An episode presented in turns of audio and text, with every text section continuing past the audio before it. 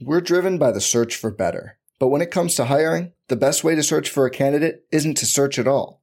Don't search, match with Indeed. Indeed is your matching and hiring platform with over 350 million global monthly visitors, according to Indeed data, and a matching engine that helps you find quality candidates fast.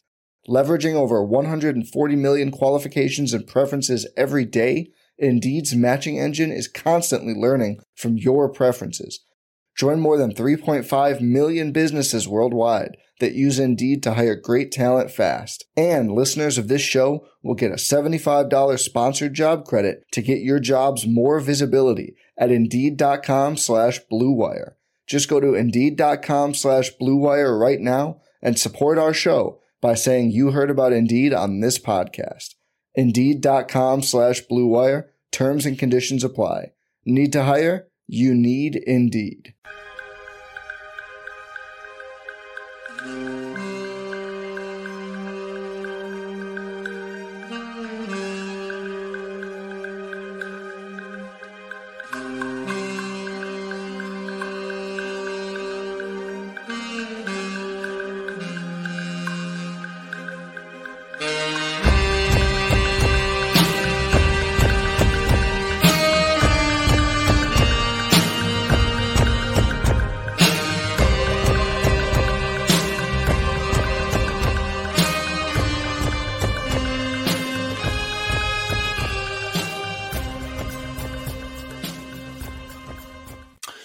Hello, friends. Welcome to Pod Mavericks After Dark. This is Kirk Henderson and Josh Bowe joining you on a Wednesday night. It's about 10 15, several hours after the Dallas Mavericks' third Summer League game. Josh, how are you?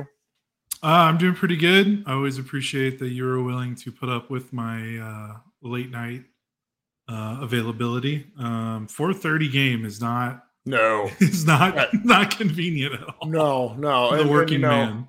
It's really funny you bring that up. I don't even think I've had a chance to tell you this. So I had lunch with our old boss, Rebecca Gennaro. Or her husband, John, is a podcast producer over at Yahoo, and he and I were were kind of talking about this sort of stuff. And I'd I'd mentioned how like you know it's just like in the off season we record late, feels weird, but it's like what it really is is an extension of our regular season when these things happen late at night by default. Like we'd Mhm. be ending a game right now it's just fine. Uh and and speaking of of games the dallas mavericks won a rock fight of a summer league game in overtime 98 to 96 i had it on. I was watching as closely as one can watch a 4:30 game while things are still going on in the household. Um I I have a lot of things I think we could talk about, and I don't I don't want to overanalyze this one. Does that make sense? Yeah, that makes sense because there's definitely some definitely some takes you can make if you wanted to make them, but with summer league you have to be very cautious. Very Yeah. very cautious. Yeah. I mean, my so so a win is good. The fact of the matter uh, the matter is the Mavericks really kind of dominated most of this game, Mhm. which was a good thing, right until they let the Warriors all the way back in it, and then Jaden Hardy played just a really atrocious like five minutes of basketball. Um, yeah. yeah, not really any other way around it, and Yeah. it happens. I, I I think we should sort of. I want to talk about the Hardy of it all because I think today was a really interesting to, reminder. But I, I want to follow up on on that later because obviously they did win. The win was important. Um, during the game, during the early part of the game, you and I were kind of talking about how uh, Dallas Mavericks draft pick Jaden, or I'm sorry, uh, Dereck Lively the second was kind of is just not doing it for us. And this is like first half. Uh, he ended up playing 30 minutes, 11 points, 10 rebounds, two blocks. But I will say it's like like one of my my friends, uh, Sam Esfandiari, who writes about the Golden State Warrior uh, and covers them for um, the Light Years podcast, texted me mid game and he's like, "What is it like to have a center who knows specifically what his role is supposed to be?" Mhm. And I've been thinking about that because I have not been particularly high or low on Lively. And I think the second part is way more important than the first part because being a, a big man is hard. You and I both know that. We are former big men. No one gives a shit what a big man thinks because big men tend to be either prima donnas or you know just like very workmanlike. And I, I I've been thinking about this in the several hours since the game and like what Lively has brought to this team over the course of summer league gives me confidence that he will actually play a pretty good amount for the Dallas Mavericks. Now whether he's effective or not is a different story, but he brings a lot of the right attitude. He tries to do the things he's supposed to do and I think that's a that's a value compared to some of the bigs we've seen. You know, the JaVale McGee of it all, the stat hunting, block chasing bullshit. Like there's, you know, or, or, Dwight Powell who who tries his ass off but just doesn't possess the physical abilities to to like deny anyone at the rim. I I I, I like Lively's play, and I don't know what it means for the NBA season past that. I see, I see what the Mavericks see long term is mm-hmm. is kind of where I am. Yeah, that makes sense. And I think expounding on what we were talking about earlier, I think there's like two two things. One, I just going off what you talked about, what Sam texted you. I think that's like really important, and it was like one of the things that jumped out to me. Uh, his press, his his post draft comments, mm-hmm. and I mean, you know, you can back me up on this, but there's not a lot of times a player picked in the you know 12, top 10, top 12, anywhere in the lottery you don't normally hear them after the draft talking about how they can't wait to uh, set screens and, and, rebound and be a rim runner and things like that, uh, especially from big men. Um, Let alone like, lottery big men. Yeah, you, lottery big men are usually telling you about like how much their game can expand and they got all this and yada yada yada. And they've got a bag that they can't wait to show off and and all that. And so it was refreshing. Like he knew he knew right away, despite the fact that he was the 12th pick, and that's a really, you know, that's a high draft pick. Uh, yep, really good draft. Um, at least you know that's what analysts said it was a good draft. So for him to be picked that high and still kind of have that mindset and not wanting to be more than what we think he could be, I think is very important. You know, you talked about JaVale McGee. Remember Willie Cauley Stein? You know, he had all the talent in the world, and his years in the Mavericks was just we lamented the fact that he just wanted to be a different player than he was. Um, he wanted to be a he wanted to be a flashy uh, a flashy player, and he didn't do the dirty work as well. And so to have a draft pick that kind of already understands that hey, if I'm going to succeed in the league, I'm going to have to do X, Y, and Z, and it's not necessarily going to be the stuff that gets me onto an All Star team or an All NBA team, maybe necessarily, but that's that's refreshing. Um, so so that part of it is fun, and then I've got you know well, sorry, you you were about to go. Well, so and and let that relight turn the light on in my room here. Um, the fact of the matter is, in a summer league game, there's opportunities for guys to go off script. CJ yes. and Hardy. I've seen one time where I really thought Lively kind of lost his mind. He took a corner three in the second game. That's it. Mm-hmm. You know, there's things, there's times where I wish he would have been a little more aggressive, or I wish he would have, you know, I felt like a lot of times in the first three quarters against the Pistons, which was the previous game, he was sort of a rim escort in the Dwight Powell fashion, but he was imposing against the Warriors. And the thing that I will say about just the, the physical profile on him is he is actually this big. One of the things that can really be hard to see from television is what a guy's size is relative to the players around him, and also sort of what whether that size affects the game. And in an in a, a um, summer league setting, a seven foot one guy with a seven seven wingspan, he he he affects the game. Uh, I I I'm just I'm I'm really interested to see where they go from here. So uh, this is sort of along the same lines, and I think it's worth discussing. Um, Tim McMahon and Brian Dameris, who was a former Dallas Mavericks employee, now writes for the magazine and contributes to Bally Sports Southwest, and also is part of the Mavs media team. Uh, he does the Take That With You podcast. Had a like a discussion with Tim McMahon. Now the the discussion kind of got misrepresented, I think, on Twitter. Like both of them talking about what they felt like would happen with Lively. I didn't take it as either one was reporting anything, but the discussion led them down the lines of, well, he might spend some time in the G League and that sort of set off social media panic because that's just what we do this time of year, which is perfectly fine. Frankly, it's fantastic con- fodder for us to discuss things. But I'll say, after watching three games of him, if they're going to put him in the G League, they have to be dang sure he cannot contribute on a night to night basis in the NBA. And I'm sorry, with the other centers that they have, I just don't see any reason why he can't play with this rotation. Like, I, I'm sorry, I love Dwight. Dwight sets screens. Dwight can't rebound, can't defend. Now, Lively can't set a screen to save his life.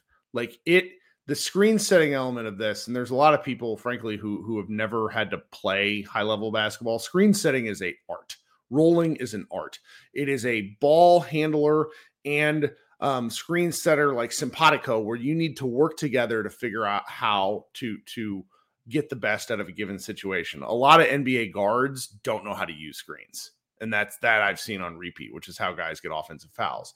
But hard, this poor guy, some of the things he does on screens are so like it's like insta offensive fouls. That's about the only thing that I I think he's going to have an immediate short term struggle with. I'm really I don't want to say excited because how can you be excited about like some of the like just like doing the basics, but it's I'm I'm pleased with what I've seen, and I think that giving the right coaching and frankly playing with a lot better players, what might happen? I, you know, a lot of guys you hear it on the and again I'm ranting I'm sorry but on on the broadcast you're like well what happens if he guards a, jo- a Jokic or an Embiid he's gonna get his ass kicked like every other fucking center in the league like who cares on a night to night basis if he plays whatever Pacer center throws out there or whatever Orlando Magic center is out there who cares I would rather see him play am, am I just totally off key no, no, that makes sense. Um, and I think a lot of people want to use the uh, Jaden Hardy development path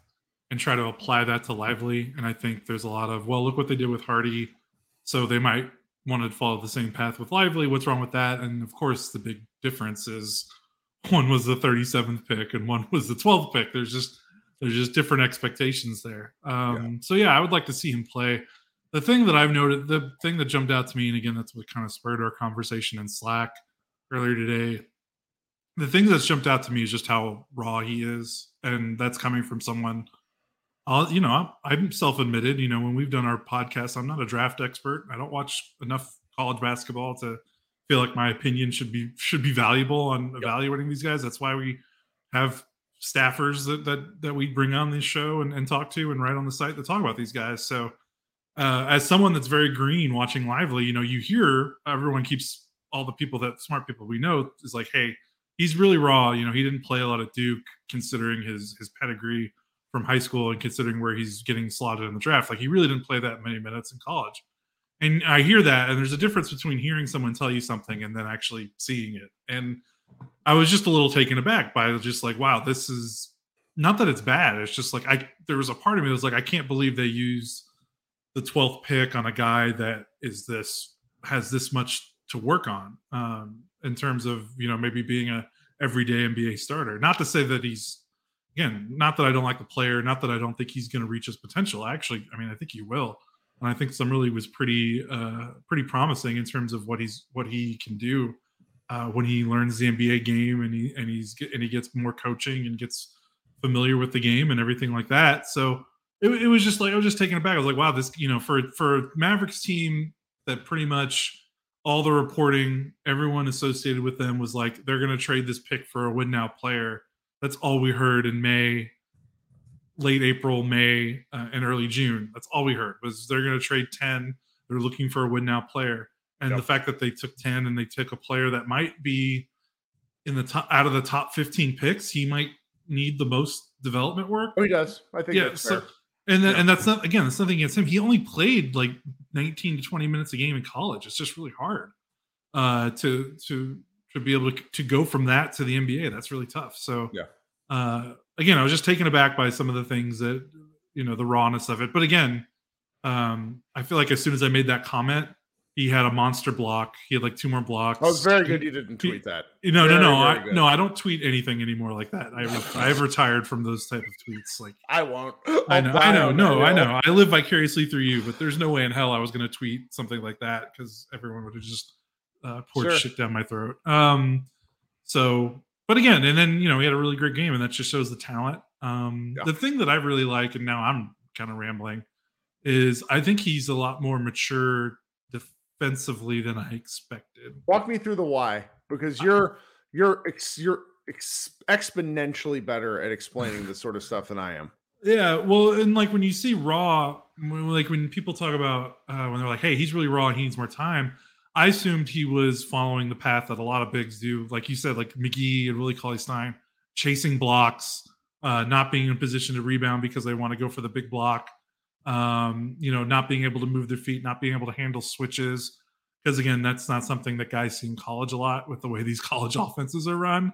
Uh, and they can play zone like in college. You can just, you know, you can play a little bit more zone, and coaches like to run more zone in college. So um, I was expecting him to just be a little rough around the edges in terms of picking up the speed of again, it's summer league. It's not the real NBA, but in an I, NBA, I, I never feel like he's woefully out of place, though. Right? Yeah. He, he it never felt like he got a lot of bad beats, and you mm-hmm. usually see bad beats from rookies, no matter how talented they are.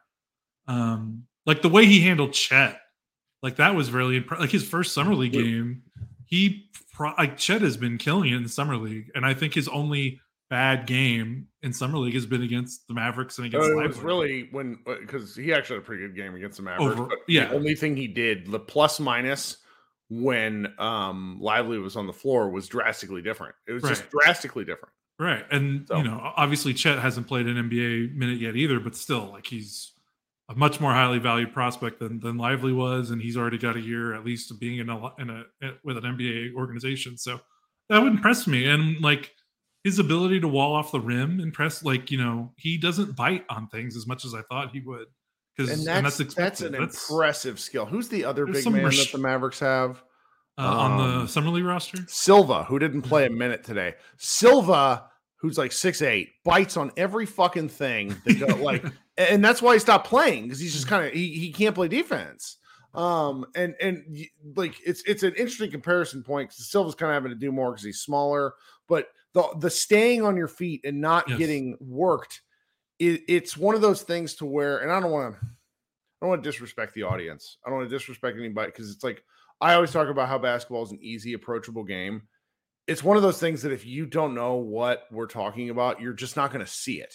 Uh, and maybe you'll see it next game if if you haven't seen it yet but it's the sort of thing where it's like a, a guy not jumping and mcgee is a great example of a guy who just flies past dudes yeah. It matters over a 48 minute game, over an 82 game season.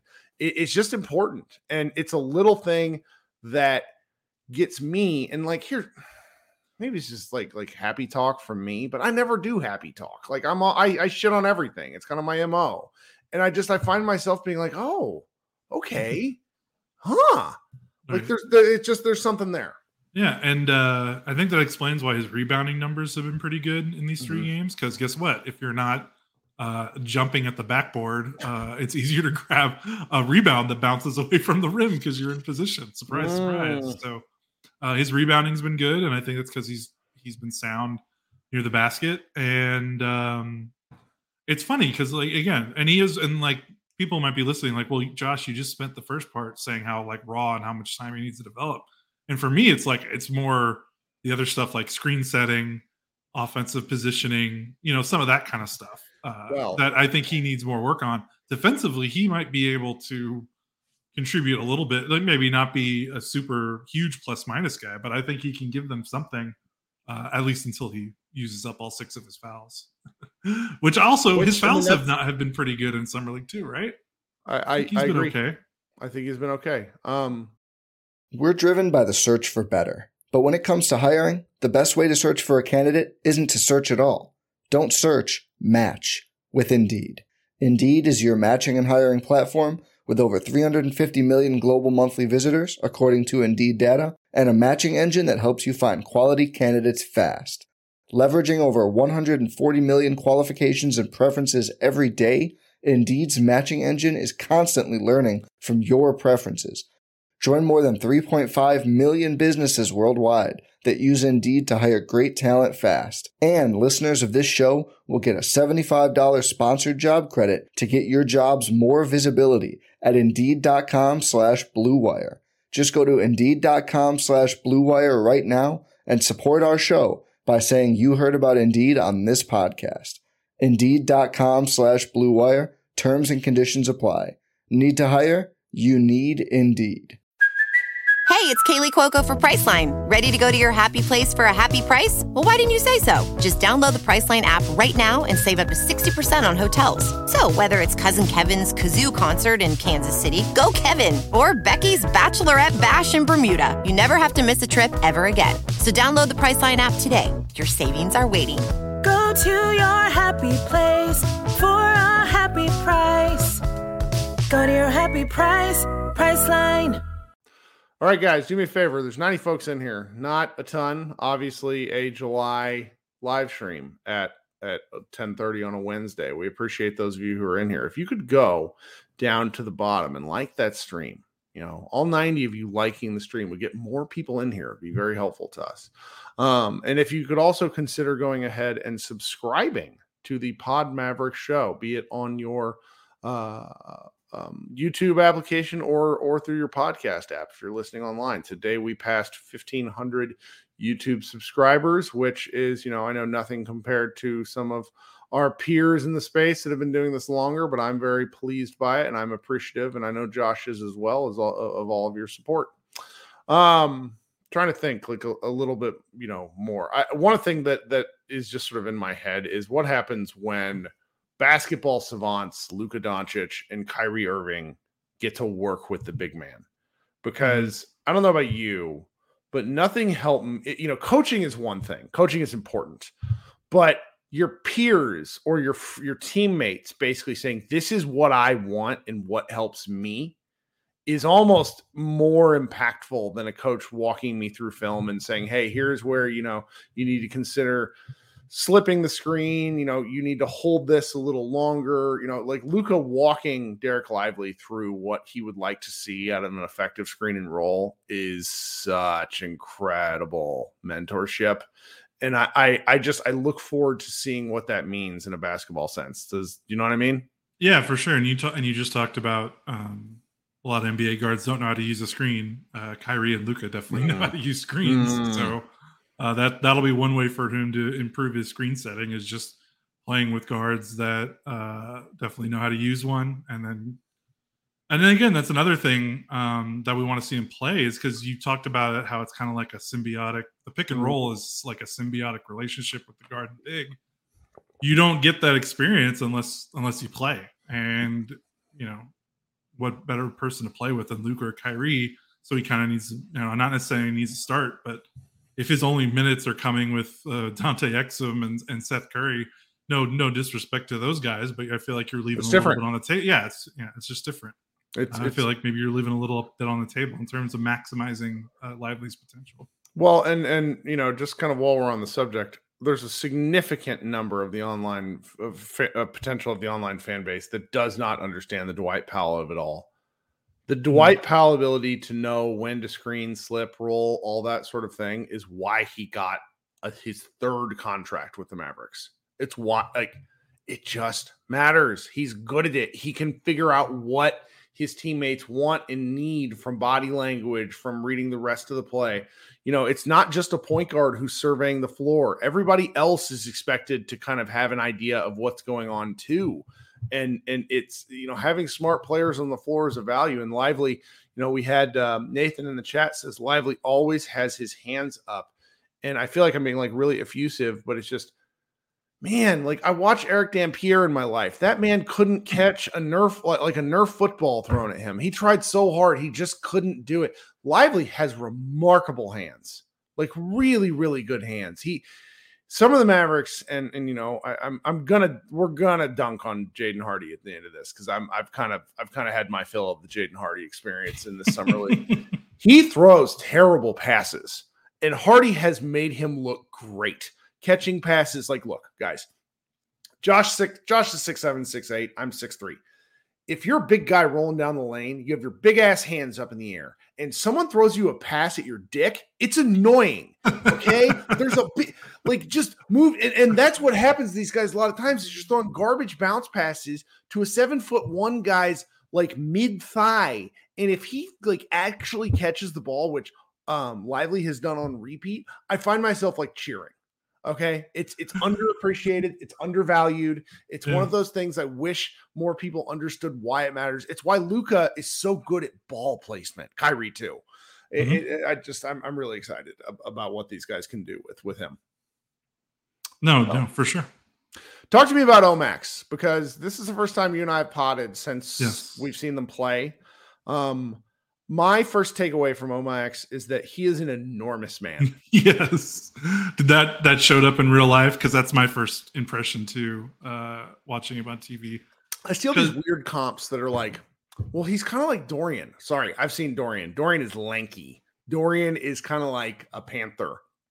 This guy is a, like a brick wall. He is a big, strong man who I look forward to seeing like what sort of muscle he can put on because he's already enormous.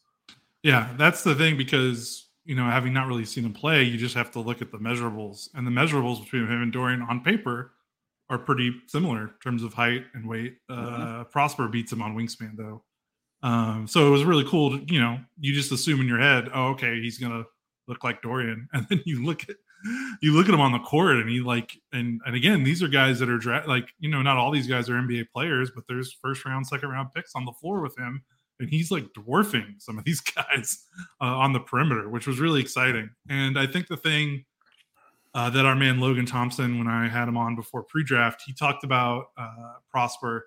He said like his favorite game he watched of him was when he played against UConn, and they put him on Jordan Hawkins, who I think got drafted 14th to New Orleans, um, who's kind of like a, a movement movement shooter uh, coming off screens and stuff. And they put Prosper on him and he just chased him around screens and stuff. And like you don't normally put your six eight uh, wing defender on, on a guy to to fight through screens and things like that because you want maybe a more smaller, nimbler uh, perimeter player that can keep up with him. And Logan was like, I couldn't believe like how attached to him he was. It was it was one of Hawkins' worst games uh, at, UConn playing against Prosper. And seeing that in summer, like obviously he's not guarding anyone at that level yet, but he stays he is like glue on some of his assignments. Like when he is chasing like he avoids the screener really well which is like not common for guys his size. Uh and that really impressed me. I mean and that combined with the fact that like it's hard to put into words but his talent jumps out in a way that it just didn't with reggie or dorian and that's no disrespect to those players but Prosper's just his baseline talent level just leapt off the screen to me in terms of his athleticism, his size, um, the little ball handling he did show. Uh, he looked okay. His ability to to score uh, for what is supposed to be a defensive minded player, like it, that just jumped off to me in a way that uh, you know some of the wings we've seen in Dallas the last couple of years just didn't. Um, and it makes sense. Like, hey, he's a first round pick. Like Dorian no disrespect again he was a four-year college player undrafted free agent there's there's a difference between being an undrafted free agent and a first round pick in terms of pedigree and talent and i just see that with prosper like, it just makes sense watching him go like okay that i, I see it i see why everyone loved him uh, i see why the mavericks had maybe like you know when nico talked about like you know hey we had prosper close to where we picked lively on their board and that might be mostly BS just to get a good soundbite after the draft to make it sound like you're really smart. But I can kind of believe it watching him on the floor, even though his box score production isn't necessarily uh, as impressive. But just watching him on the floor, I, it just it just jumped out at me uh, the talent he has. So the, the current blessing, and this will be interesting to see how long this works in an NBA season. I mean, it worked for Dorian Finney-Smith for like two years before teams actually picked up. But OMax plays in in one speed, like really. He plays like really fucking hard and as fast as he can possibly go. Like there's not a lot of control right now, uh, Mhm. particularly on the offensive end. It hasn't mattered uh, because the guys he's playing against, he can largely muscle. Um, he's not gone against any, you know, particularly interesting with just due to the, the matchups. It's not like he's gone against another primetime power forward, or um, not power forward, just like like ball handling forward. So I'm going to be interested to see how that kind of pans in the regular season. But I find his play style very, very um, just. I, I think he's going to have a field day with the aforementioned Luka and Kyrie because he's moving. Yes. And I know a lot of the, the Maverick offense is predicated on Luka kind of doing what he does, but I still can't shake the notion and the hope that the Mavericks will incorporate a lot less dribbling and a lot more of the gravity of their best players, you know, without the ball. And I think if that's the case, like it's it's do you remember the old um Devin Harris? No, it was it was like Yeah. JJ Barea to Devin Harris play. yes. Like I, I can secondary break, backdoor cut. I can see that sort of stuff with Lively because Mhm. Lively just has a knack and the finishing, or at least, you know, and our man Brian in the chat says the ability to drive and get to the line. I don't know if that carries over to the regular season because it's a different style play, but Right. it's he's trying it now, and I like it. The free throw is a horror a horror show, but that's a different. We can figure that out over the next several years. I, I'm I just I've liked it. I've, I've I've really liked his play. Yeah, I have to. Wait, what are you talking about? He's he was okay from the free throw line. Oh, today. he hit one at the like heading into the fourth quarter that was off the front of the rim that looked like Oh. a near air ball. Like I like my okay, my, I missed that one. my son watched it and goes, "Daddy, what was that?" I was like, "I don't." I was like, "I don't know, man." Well, Things hey, he was happen. eight. To, he was eight to ten. That's so. Um, I'll take that. I'll take if if one of the if one of the two misses are bad. I guess I can I could live with that. But yeah, and then you know, ten rebounds is nice. Like um, dirty secret about Dorian last season uh, was he regressed uh, a little bit on on rebounding. I think it was last season before he got traded. Sure. That was his worst rebounding uh, season in Dallas since like his second or third season. Um, so they need they need their threes and fours to board because Reggie wasn't getting boards and Josh Green wasn't getting boards, uh, except for the occasional like offensive rebound, you know, off a miss three. Um, so I like like you know Prosper's ability to to grab boards as well, and uh, yeah, he's just a breath of fresh air considering what the Mavericks lacked last season. Yeah. Just knowing they have something like that, even if it takes some time. Which honestly, I mean, if we had to bet, he probably plays more minutes than Lively next season. If if you had to, who's going to play more of the rookies? Oh yeah, yeah. I mean, I, I think like someone someone said like second team rookie, all rookie team, and I, I I can see that just due to sheer like minutes volume. Like the Mavericks are going to rely on him whether they want to or not.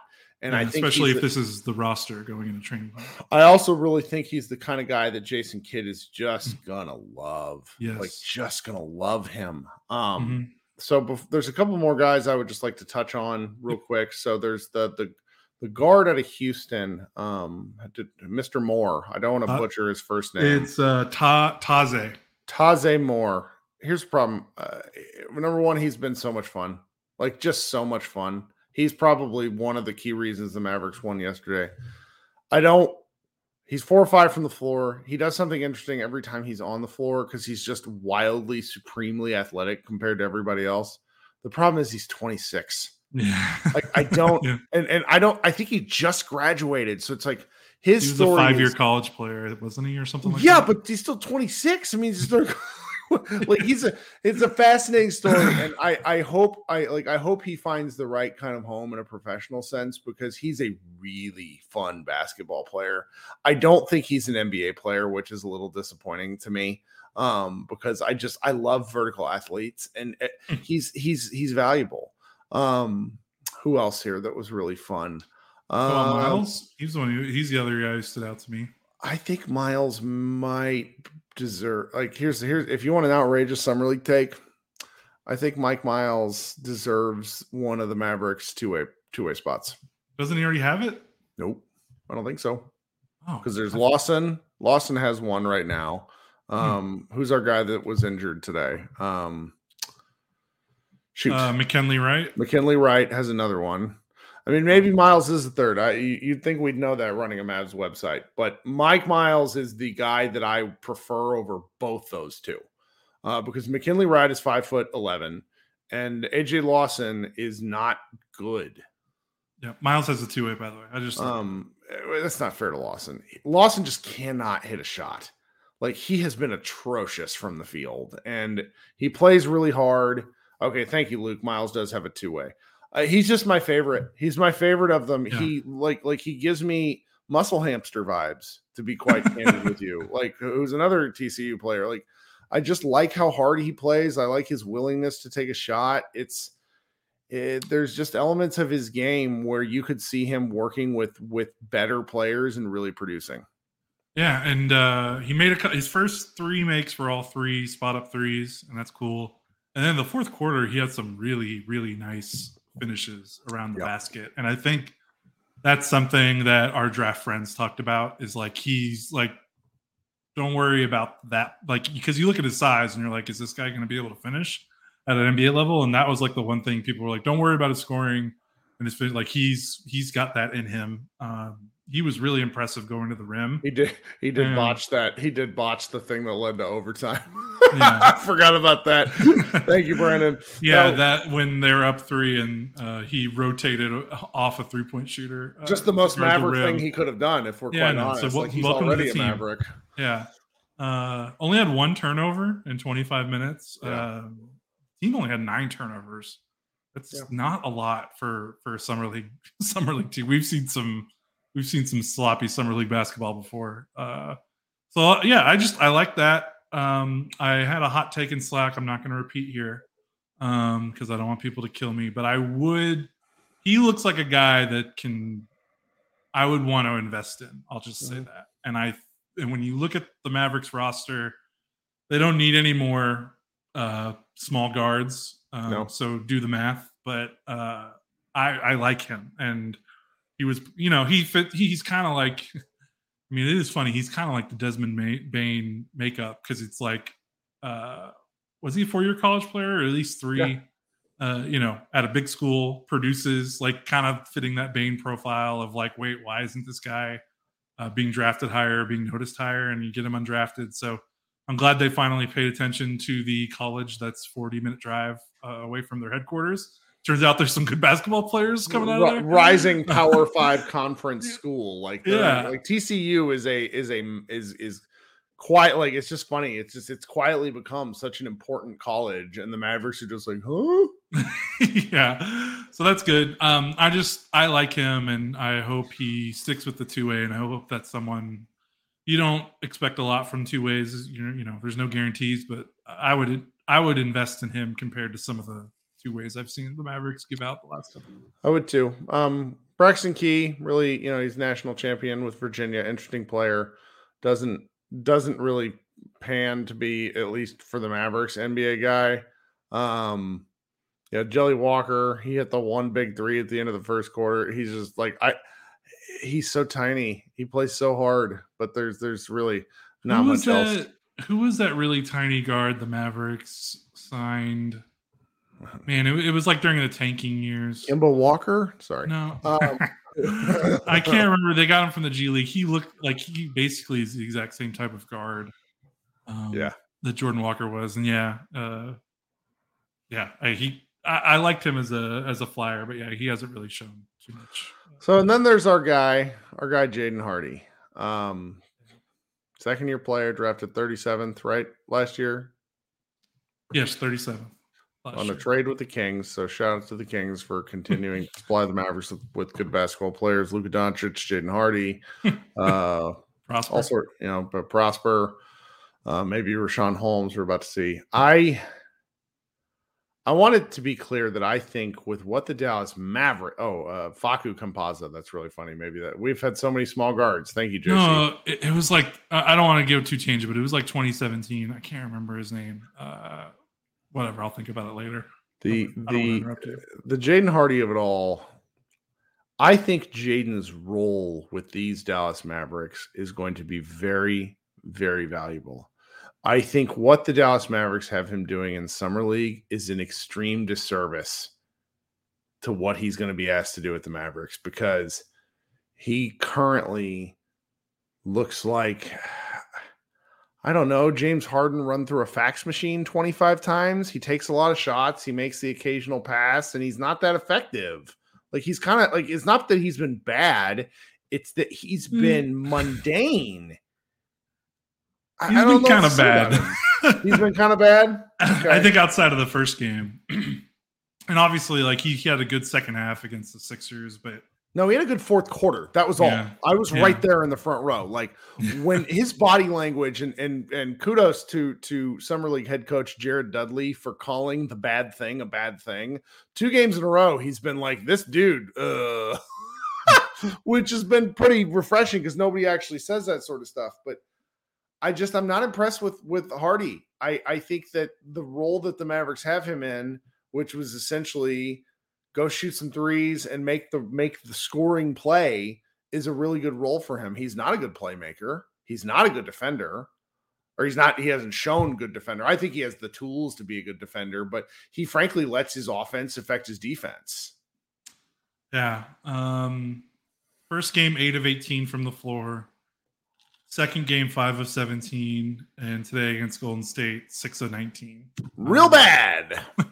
and then in free throws, he was eight of 15 today, um, which was really weird. Uh, he's he was good the previous two games. So I think the thing for me is that I think you can kind of, depending on how you feel about Hardy, you can probably make your case, like you said, he's playing a role he's not going to play in the NBA. And we saw that in Summer League last year and the. G League before he got drafted. That once he started playing, once he played like an off ball shooter role, he looked much, much more comfortable. And when he's ever been tasked with being like the lead guard is when he's when he struggled. Save for I guess when he did his second G League stint last year. He he did pretty good, uh, obviously. Um, so I can see that part of it where it's like these games don't matter uh, because he's not going to be. They're not Mavericks aren't going to be asking to run a ton of pick and rolls. He's going to be playing off ball uh, next to one of Luka or Kyrie, and that's fine because you know he is a good shooter.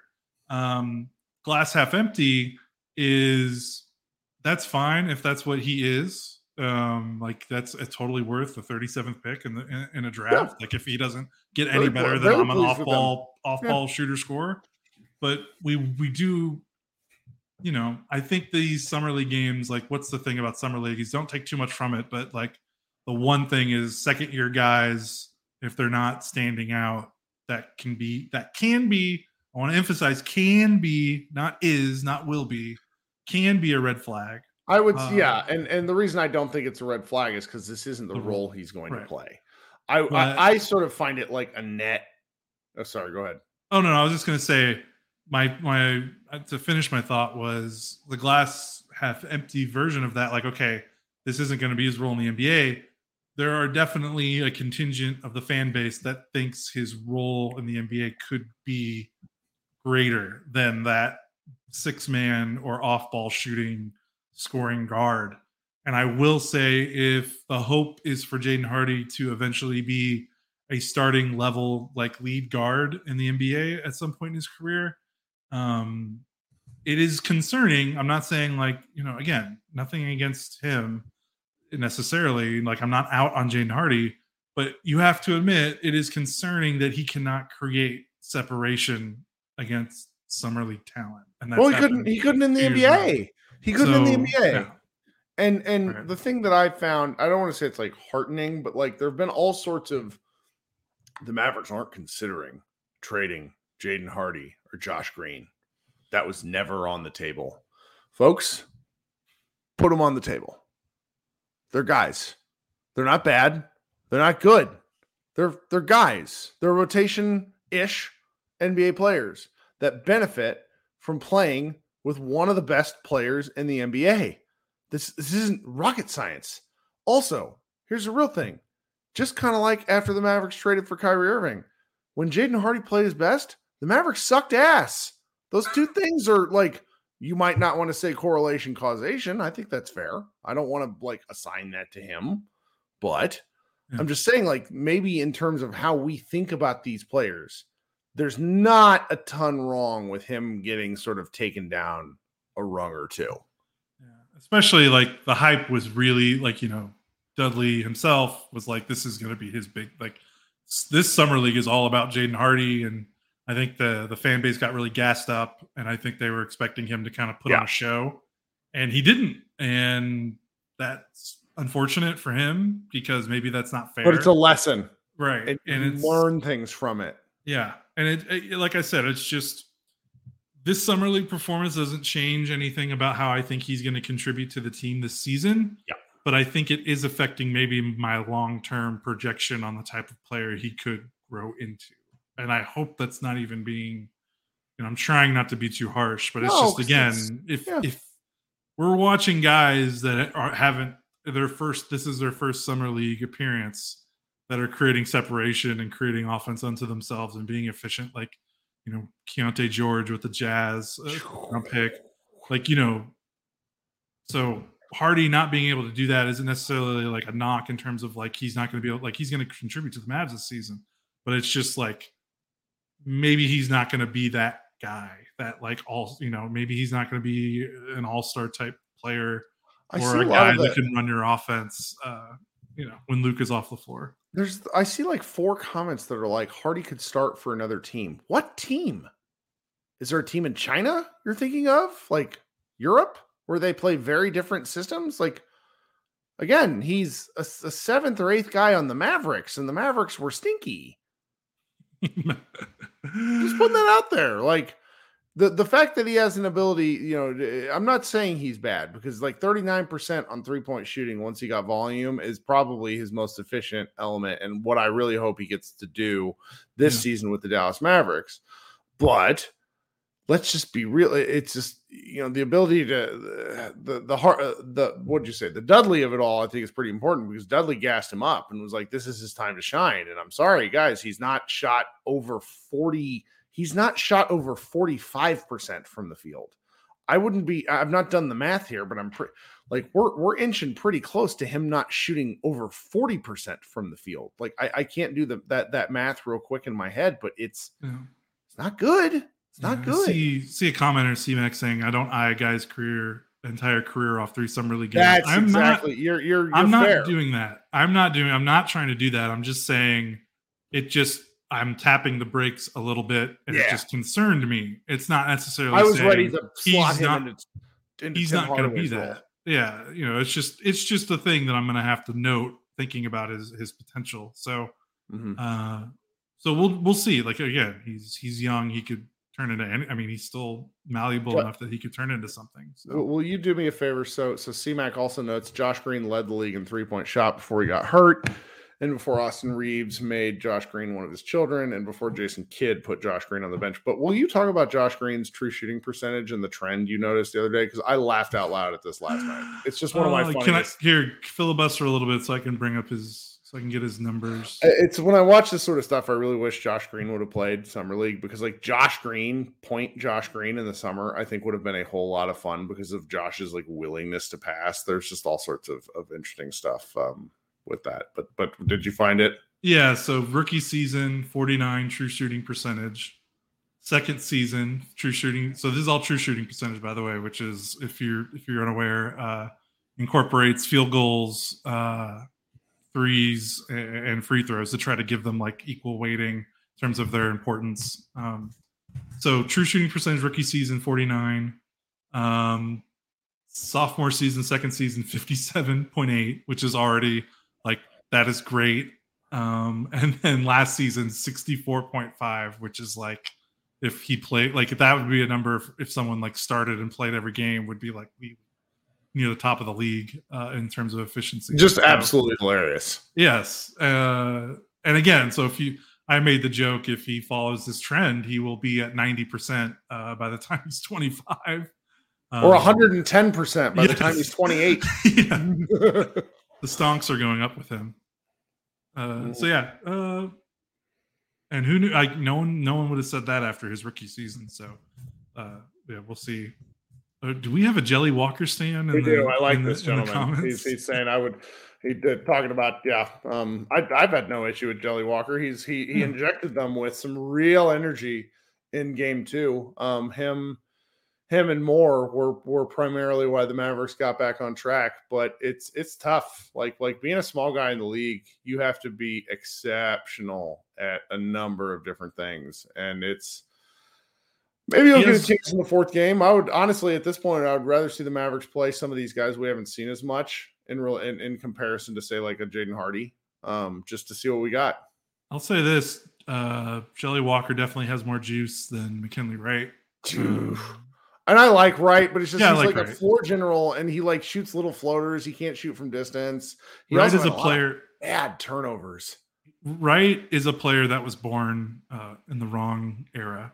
He has like late 90s, early 2000s NBA point guard written all over him. Uh, yeah. Like, well, oh, God. Well, but so that's what summer, that's what makes Summer League so interesting is like you see these guys that are so freaking unbelievable at basketball. Like, top 1000 players on planet Earth. Yeah. Like, type stuff. Only there's 450 NBA slots. And what are you going to do? It's just the, the dividing line between some of this stuff is so, so minuscule. And certain guys get shots at the right time. Like there's a guy, um, Sharife Cooper, who I've watched for several summer leagues. He's like the ideal summer league guard. He just he, he just can't make it in the NBA because he can't really shoot. Um, it, it's it's just the tiniest things make the biggest difference. Yeah, for so. sure. I don't know. I've liked watching these summer league Mavericks. They've oh, got yeah. some. They've got some pretty good players. Um, it's it's talking about the these different two ways. I'm going to be curious to see what the Mavericks actually do. See if they manage to keep any of them for um, you know, for their for their G League team, or if they're you know able to to pick them up on uh two way two way plans. I mean, I don't really have I don't really have firm takes on who I would love in the two way spots because I think if you like start worrying about the two way spots, then your team's already garbage. yeah, those know? are just those are your dart throw, developmental dart throw, right? So to speak. Right. So yeah, you don't necessarily want those guys playing a lot. Um, I feel like we can. I don't want to. Is there anything anything else you wanted to? Because I no, no, I, wanted. I, I like arguing with our commenters. Yeah. I wanted this is your first podcast since you're back from Vegas. I know you did one pod while you're out there. I know you know hotel internet is uh is not the best. So I just want to ask you, like, how was how was the trip? Any any anecdotes that you feel are appropriate to share? Um, it's 50 minutes in. Nobody's going to listen to this, so I'll share this story. okay. Heading out of the third game in the small gym. In the small gym, it's like incredibly crowded, and like getting in and out can take upwards of like 15 to 20 minutes. I see Tim Cato wandering out onto the floor. Tim Cato, shave your mustache, friend. Um, I walk out on the floor with him, and then I'm like, you know what? I'm just going to cut across the floor. And so as I cut out across the floor and I'm trying to get through, I spot Coop, Chuck Cooperstein, shake his hand. Coming up right behind me, Mark Cuban.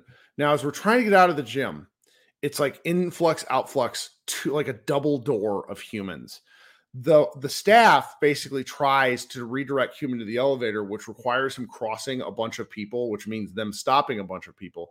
He doesn't hear them and barrels into me from behind and nearly tackles me. And strong but lifts like grabs me around the waist and pulls me from falling flat on my face with like my computer and all this stuff. Because like he it was like he hit me like like from behind. Like it wasn't on purpose. It's just like there's so many people. And I just it just tickled me to pieces because uh, I I didn't know who hit me, and I was like, "Oh, hi, Mark." Did he, did he recognize anyway, you? No, no, he didn't even know he hit me from behind. that would have been much funnier if he did. Yeah. Um, uh, but there was, you know, seeing lots of interesting people. Um, like the the the fun part, like I met a number of our fans, uh, which was really cool. I really cannot encourage any of you who are remotely interesting to go to summer league it doesn't matter if you go in the middle of the week or the, the beginning of the week's a little more hot. But I mean, even today, like Coach K showed up at the game along with Steve Kerr. Like there are people at every stinking game.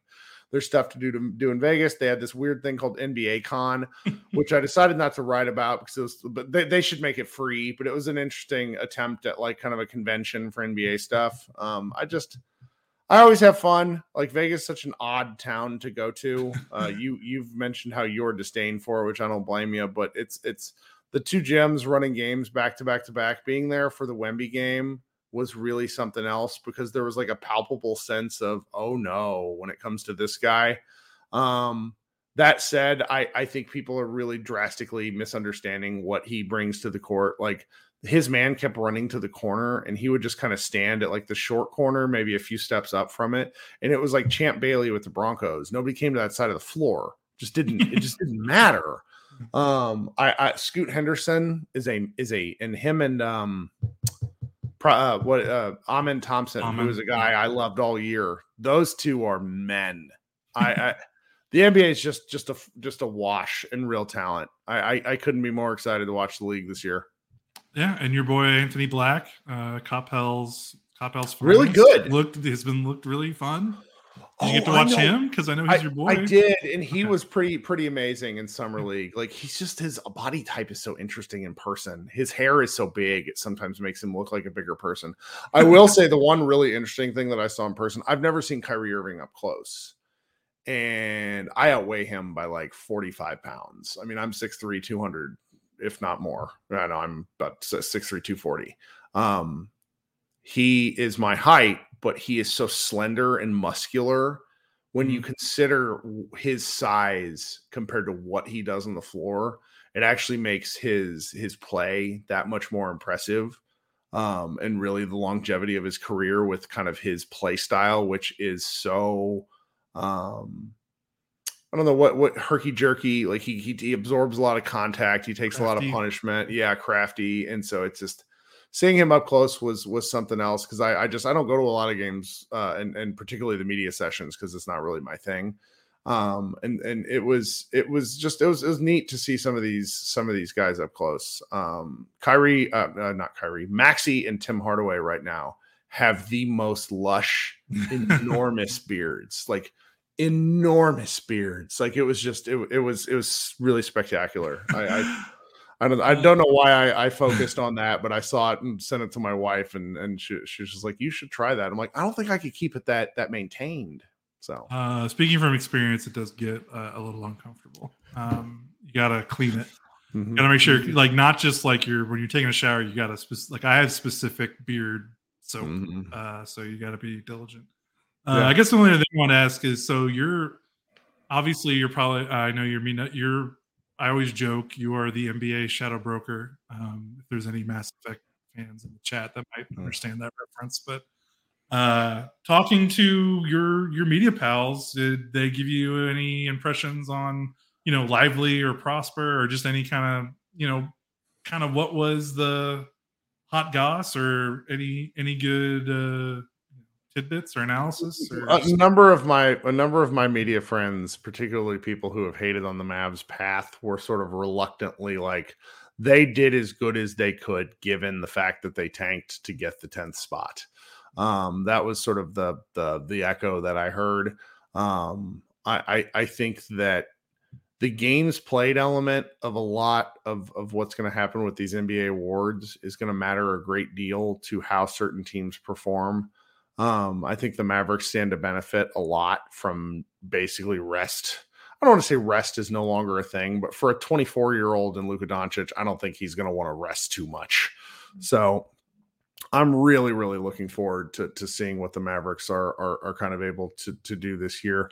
I I do think that a lot of team, some national people feel that we're overemphasizing um, the Grant Williams of it all, which I think it's more for defensive purposes that we're into Grant Williams because it's not like the Mavericks need scoring. The Mavericks need like like savvy and defensive presence, and you know it's it, it's not like they need guard help. They need you know stuff along the wings and the front line, and and I'm looking forward to seeing what what the Mavericks do there. Yeah, I remember.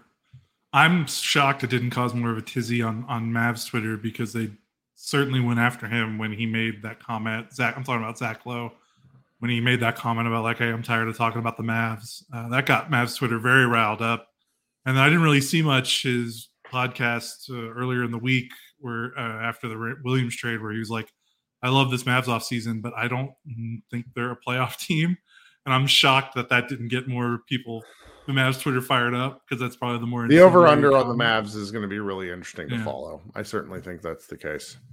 for sure. So, well, yeah, we time. Yeah, I mean, I I I, I always do. I figured out Mhm. which hotel I think I want to stay at if I keep going. Um, the- you say? uh, right, it's it's the Virgin, which was formerly the Hard Rock Hotel, and it's right across the street. One of the things Vegas is apparently hosting an F1 turn uh, a Mm-hmm. race later this year, and so they're repaving all the roads, and it was just like, oh my gosh, what is going on here? It's the last thing. Last thing they Mhm. need is road work Mhm. in that And town.